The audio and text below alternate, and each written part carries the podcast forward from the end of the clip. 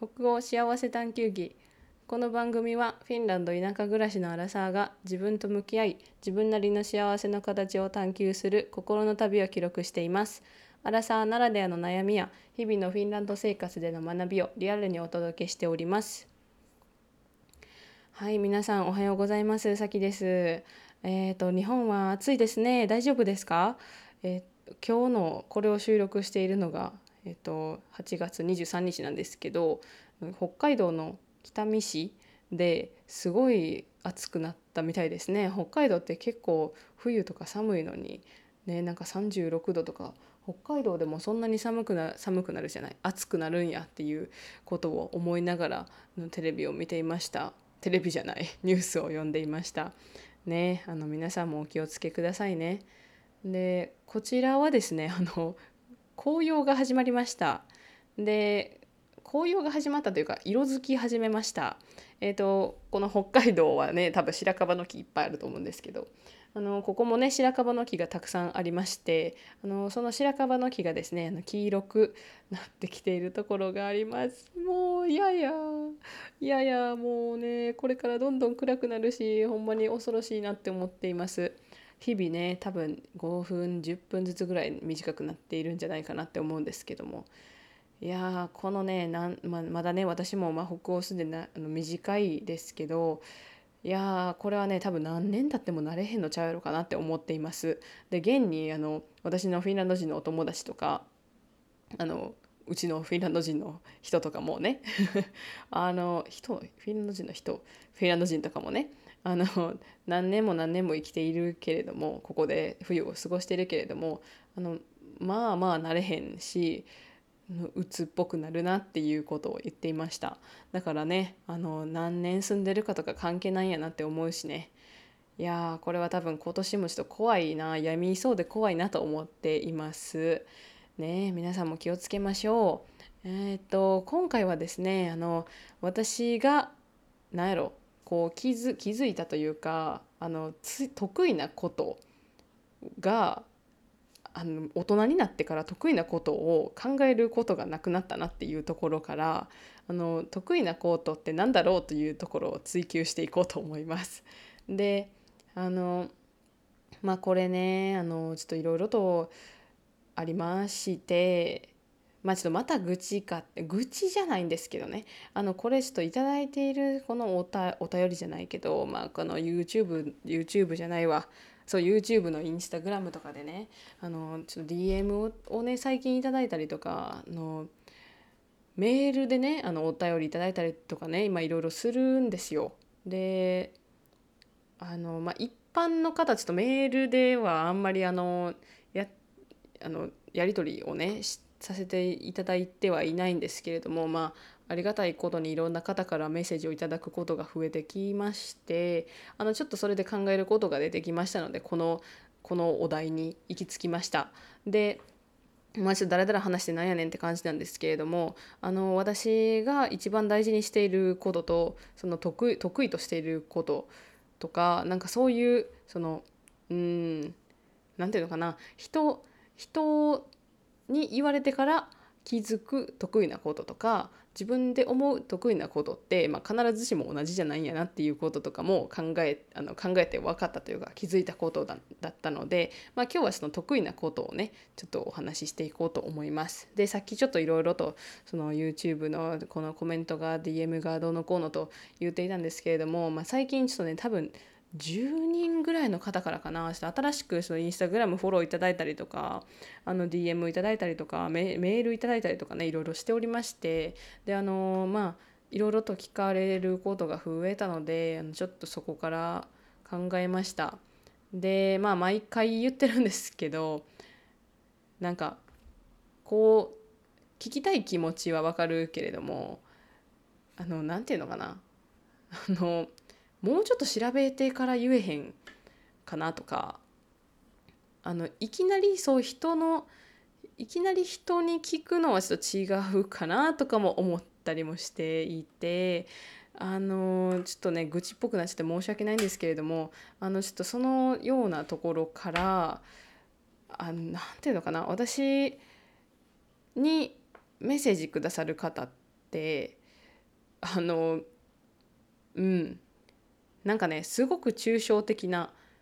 ことを聞いてくれる人が本当に最近多くなってきてで最近本当に45人の人からなんかお話その留学に関してのお話をお伺いしたいのでお話で一度お話できませんかみたいな感じのねあのオファーを何回かいただいております。で1人の方からじゃなくて本当に多分4人4人か5人ぐらいの方からでその中であの2人はワーキングホリデーについてだったんですよね。でワーキングホリデーについてお話をお伺いしたいので一度お電話でお話できませんかというような内容をいただいてんですよ。うんいやーなんかもうちょっとあの私のことを調べてからメッセージしてくれて思ってしまいました。いやまあまあまあまああのねメッセージいただくのはありがたいことなんですけどねまあでもそこで私が思ったのは本当にそのあのまとめるもう何が聞きたいのかまとめるのとあとなんか自分の分析力ってほんまに大切やなっていうことを実感しました。であの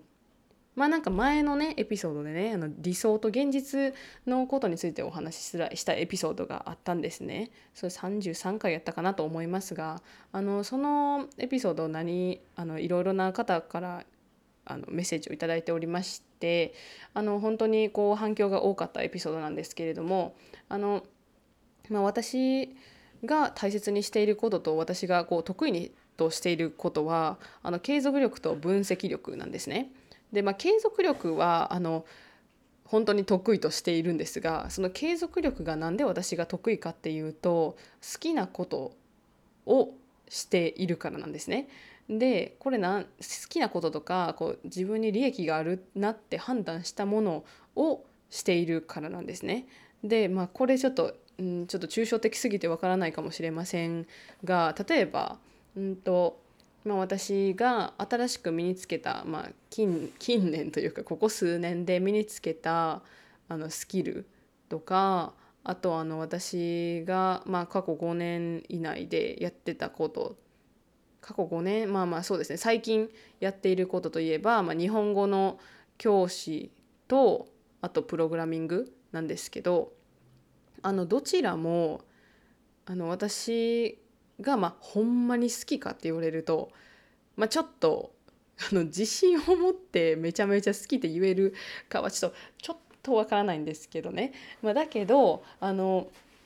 まあ、プログラミングは好きです。日本語はちょっと教えてきてちょっとちょっと自分のことをこうなんていうかなほんまに好きかちょっと分からなくなる部分が最近増えてきているんですがまあそれは置いときましてあのどちらかですよね本当にこう好きかその良し悪しをめちゃめちゃ調べてあのすごくこう頑張ってこう利益が利益というか得するからねこの続けると。で得するからこそ続けられるみたいなところをがあるから私は分析力って一番大事だなって思っているんです。で、えーと、そう私がなぜそのそうそうなぜ、えーとまとめますとなぜその継続力というその私の自分で思う強みがあるのかっていうとしあのもうなんかほんまに分析に力を入れているからなんですね。でまあなんかあの分析するのって、まあ、もちろん例外があることもあるし例えば何やろなんか語学の勉強とかもその分析してもどうにもならないこととかもありますんであの一概には言えないんですがあのその何か新しいことを始めるとかそういう点に関してはあのすごく分析をしてこの出来事この方法このやろうとしているその新しいことは自分に本当に向いているのかと自分にとってのメリットがあるのかと自分とその、まあ、私だったら今のそのパートナーさんとかその、まあ、犬も合わせたその、ま、自分の家族って言える近い人のこととかその日本に帰るっていうこともちょっと考えたりとか日本に帰るっていうか日本とのこの関わりじゃないけども、まあ、なんか帰る帰りやすくなるかとかそういうことですね、まあ、そういうこととかも含めてあの良し悪しを判断するんですね。で、まあ、少し前の話ともかぶるかもしれませんがそこがすごく現実主義だなと私は思っていてだけどだ,、まあ、だからこそ私はちょっとあんまり理想を語れないというかね。あの、まあ、また今度夢の話もしようと思うんですけど夢はあるんですけどすごく理想主義かって言われると理想主義理想的ではない理想主義ではないなって思っています。すごく現実主義だしあのすごくあのなんて言うんでしょうね。悪く悪くっていうか、うん、そうね。悪く言えばあのおもんないです。はいなんですがあの本当にその辺は分析力というものを大事にしています。であともう一つあのまあ他にもねあの人から言われて気づくこととかもあると思うんですがあの、まあ、それで分析力って大事やなって思ったところからあの、まあ、ちょっとちょっと話ずれるんですけれどもあのちょっと一つ言わせていただきたいことがあってあの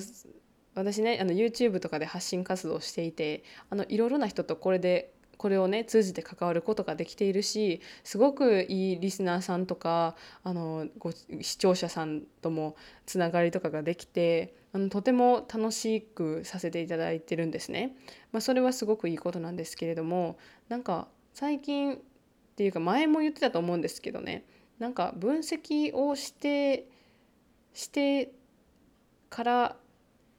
聞いてくれって思うことが すごく増えて。ねえなんかこれちょっとあの私同じこと言ってますかね。あのこれちょっと4回目にあの収録をしているのでもしかしたら同じこと何回か言ってるかもしれないんですけどちょっとご了承ください。あのそう分析する力がめちゃめちゃ大事っていうわけじゃないんですけども、まあ、私がそのそのあるその視聴者さんたち1人じゃないんですけど10人ぐらいかな最近いただいたの。その方たちを見てみんなにかけているって言ったらすごい申し訳ないんですけどもあのうん私に聞く前にもっと自分で調べた方がいいなって思ったことが本当に最近10回ぐらいありました。でそれであ分析する力ってほんまに大切な力やしこれ私自分の得意なことって言ってもいいかもしれへんなって思いました。いやなんかあのこれだけ聞いているとそのなんか反面教師ををなんていうかな反面教なんか悪いところばっかり見てるなって思われるかもしれないんですがあのなんかうんすごく伝えるのが難しいんですけれども、まあ、でもすごくこのうんなんていうかな新しいことするにあたって分析する力ってすごい大事だなって思ってるんですよ。でえっ、ー、とそうそれでね、まあ、前最近あったことをまあさらっと話しますと本当に何人かの方からいろいろいろいろなメッセージをいただきましてですねでもその中で3人かな？3人の方からなんか少しでいいのでお話伺えませんか？みたいな感じでお話あのメッセージいただきました。でそれがあの留学のこととあの2人そのうちの2人はワーホリに関してでした。で私は留学しているっていうことを発信しているので留学に関しては確かにあの私から話聞きたいのは分かるかなって思うんですけどね。あのワーキングホリデーに関しては私本当に分からない。しかもワーキングホリデーまだ始まってない。だからそこまで調べてから聞いてくるべきなんちゃうのかって思ってしまったんですよね。まあこれでうんうん。時は金なりやしね本当に。あの私の時間もそのメッセージ一応一人一人返信はしているんですがメッセージに時間かけてるからあのもうちょっと違うこと聞けへんのかなって思ったりもしましたね。あのいや本当にこのポッドキャストをどんどんいろいろな方に聞いていただいていて本当にあの本当にこの感謝しているんですよ。あのちょっと今感謝している感じに聞こえなかったかもしれないんですけど本当にあのこのこの発信活動を通じて私すごくいろいろな人に出会って本当にたくさんの方から応援のメッセージとかもいいて本当に楽しく配信活動をしているからこそ今日も収録をしているわけなんですがあの何て言うのかなこういうこうなんか disappointing な感じのこの失望がっかりすがっかりじゃないながっかりって言うとちょっと変なんですけどなんかこうん？ってあの思うことが最近すごく増えてきてなんかどうしようこの DM とかもすごくいいメッセージを、まあ、アンチコメントとかもあるありますけどね。アンチコメントはまあどうでもいいですけどそのうんすごくいい人とつながりたい。つながりたいから DM は閉じたくない。でもなんかそうやって調べずに私だけにポンって聞いてくる人ってやっぱり違うじゃないかなって思ったりもするんですよね。でそのために時間を費やしてるからこそ私も人のために時間費やすのはそれをねそのそれも取捨選択するべきやと思うんですけどもなんか私も誰できるだけいろんなそのメッセージいただいたら無視するなんてことはしたくないなって今のところ思っているのであのうん話そのはい返事したいんですけどはいあのその何て言うのかな？こうすごく抽象的なこととかそのまだ始まってもいないワーキングホリデーのこととか聞かれても知らんしあのでワーキングホリデーまだ始まってないですよねっていう返信をしたらそのお二人の方から「えまだ始まってないですか?」みたいなことをいただいていやそれあのねこう日本語で調べるんじゃなくて例えばフィンランドのあのフィンランドのイミグレーションのオフィスのウェブサイト見るとかなんか外務省のウェブサイト見るとかなんかブロ誰かが書いてるブログとかじゃなくてそういうあのリソースとかも考えた方がいいのではないかなとも思ったりもしましたがはいあのそうなんですよね。だからその分析するっていうところに戻りますけれどもあのそう分析するっていうところは本当に大事なんだなって思いましたであの皆さんもあとで私その分析するからこそ私のその継続力っていう得意なことにつながっているんだなとも思ったしあこれはちょっと自分の強みにしていこうということを再認識したというようなエピソードでした。まあ、でもここからちょっと気づいたことっていうかあの考えたっていうかあの、はい、感じたことなんですけど、えっと、他こうやってあの私みたいに個人事業主で働いている方とかって評価される時とかもないし例えば主婦の方もそうですよね。なんかこう人と関わることはしているけれどもなんか仕事もそうですけどある仕事を褒められたとかやったらもしかしたらあるかもしれないけどなんかその自分の中身をその仕事の時だけとかじゃなくってその性格の部分を評価されることって本当に多分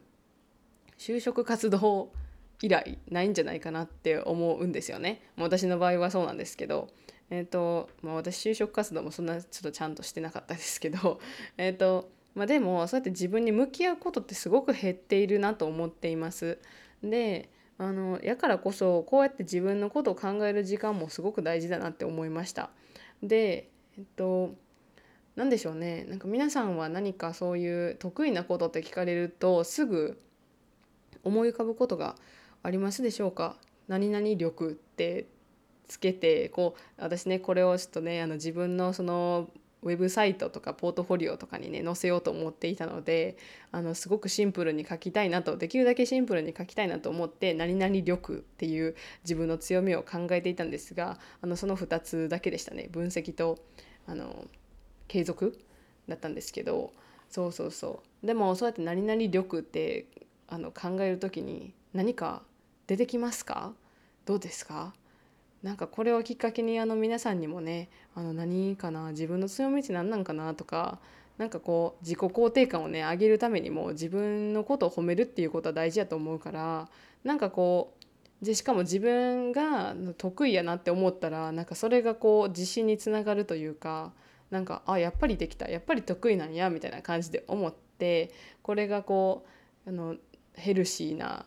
メンタルヘルスにもつながるかなって思うのでなんか考えてみるのはいいかなって思いましたね。うん、でえっと、そうですね。私のその得意としていることっていうのがその夢の話前半に言ったかもしれない。夢の話もそうなんですけど、まあ、大人になってあの夢って何やろうって思う時とかもあの、まあ、私はよくねあの最近はちょっとその新しくそのビジネスを自分で始めるようになってから目標とかって結構決めるようにしているのであの割とそれは考える機会があったんですがあのあるまあある時にその、えっと、それはお仕事の時とあとお友達だったかな？に夢の話をしてたんですね。で夢って何？みたいなことを言うとあのなんかこう恥ずかしそうにするっていうかあの多分夢持ってるはずなのにあの言ってないこうスピークアウトっていうんですか？こうなんかあの話あの話してない人にでなんか自分の夢って恥ずかしいと思っちゃうみたいな人が多いなって思いました。でえっと、最近見ていたあのあのオリラジのあっちゃんの YouTube でもなんか言ってたと思うんですけど多分だいぶ前のやつなんですけど、まあ、なんか大人になってから夢を話す人とか夢を語るっていうのが恥ずかしいって感じる人が増えているっていう増えているっていうことを言われていて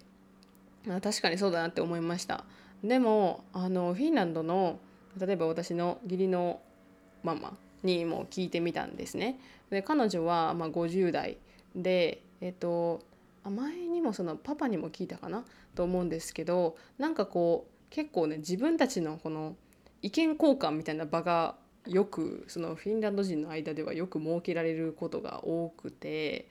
で、まあ、これちょっとオーストラリアの時もだったんですけど結構自分の意見って日本にいるとぼやぼやしてるなっていうことを感じてあの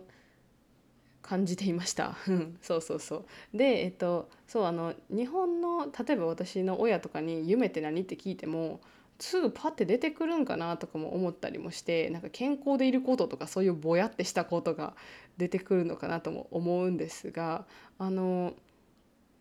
うん私のその義理のあの両親はあのなんていうかな自分の個人的なの家族のことじゃなくて個人的な夢が4つ5つポンポンポンって出てきてたんですよね。でもそれはなんか健康とかじゃなくて例えばなんか何々を勉強してこの資格を取りたいとかなんかこの時間を何々にしてこうなんかそういうこう一つのここうなんていうのかなままだこう前に進むというか現状維持ではなく進んでいる感じの夢だったんですよね。そうだからいやこれってすごいなって思ってあの、はい、これをねあの日本のその例えば私の知っている大人たちにとか友達もまあ大人ですけど大人に聞聞いたらどのようなことが返ってくるのかなっていうことを少し考えました。でさらにまあ自分の夢って何やろっていうことも思って確かにその私はビジネスにとかその自分の学習とかであのこのような感じになりたいとかも思い描く未来像みたいなものは常に持っているんですがなんか例えば何やろ他にもこう何々したいとかなんかこういう将来はこういうところでこうやって暮らしたいとかなんかそういうことも書き出すことってすごく大事だなって思ったんですよね。だからなんかそういう何て言うかな。考えるきっかけとなりました。うん。そう。得意なことと夢ってなんか恥ずかしいんですよね。人に話すのって。こんなちっぽけな夢でいいんかなとか。なんかこれ今からこれしたら遅くねみたいな。なんかこう日本って結構そういうことあると思うから。こう年齢がねあの何て言うかな。年齢はただの数字って思っている人っても多分日本って他の国と比べると少ないんじゃないかなって思ったりもしていて都市相応みたいなことがよく言われているからその年齢は数字だけ数字だからみたいな感じよりもね。そうだからこそなんかこう恥ずかしく感じている人もいるんじゃないかなって思うんですけどでもその夢を言語化したりとか夢を誰かに話したりとかなんかそれで自分がどうやって思うのかとかなんか言ってから気づくことって絶対にあるからなんかこう考えて夢をもし誰かにね語る機会があるのとかであればなんかこうどんどん語っていく大人がいてもいいのじゃないかなとも思ったりもしましたね。もちろんいるんですよ。もちろんいるし私が知っている人だけかもしれないけどでもなんかこうねどんどん人に自分を隠すようになってくるから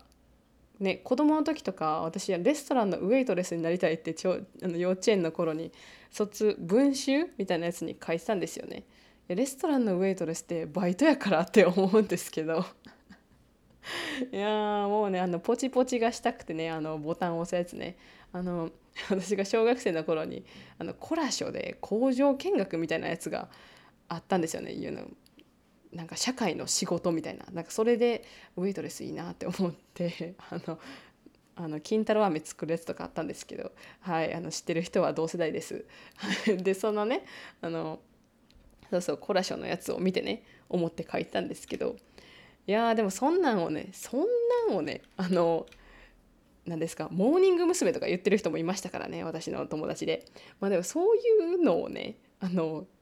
こう口に出して何回ももうめちゃめちゃ大きな声で言ったりしてたのにまあなんか大人になると邪念がねいろいろ出てきてしまってこう夢とか得意なこととかなんかそういう自分を売るとか自分を出すっていうことを恐れているなっていうことを感じたのであの今回そのねまあちょっとあるきっかけのその分析とかそのちょっとぐちぐち言ってしまいましたけれどもあのそのようなところをね考えるきっかけとなったなって思いました。皆様は夢はありますか？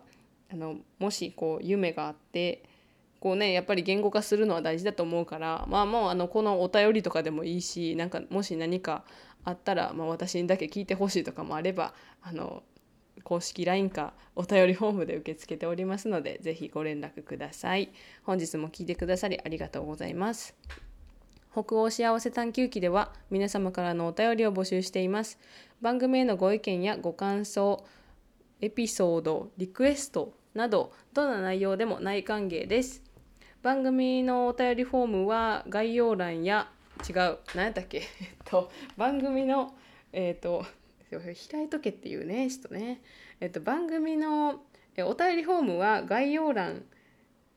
あお便りは概要欄のお便りフォームや公式 LINE または他の SNS リンクからお送りいただけます。番組は Spotify、Apple Podcast、Google Podcast、Amazon Music で配信中ですお好きなプラットフォームでお楽しみくださいその際レビューやフォローをしていただけると番組制作の励みになりますよろしくお願いします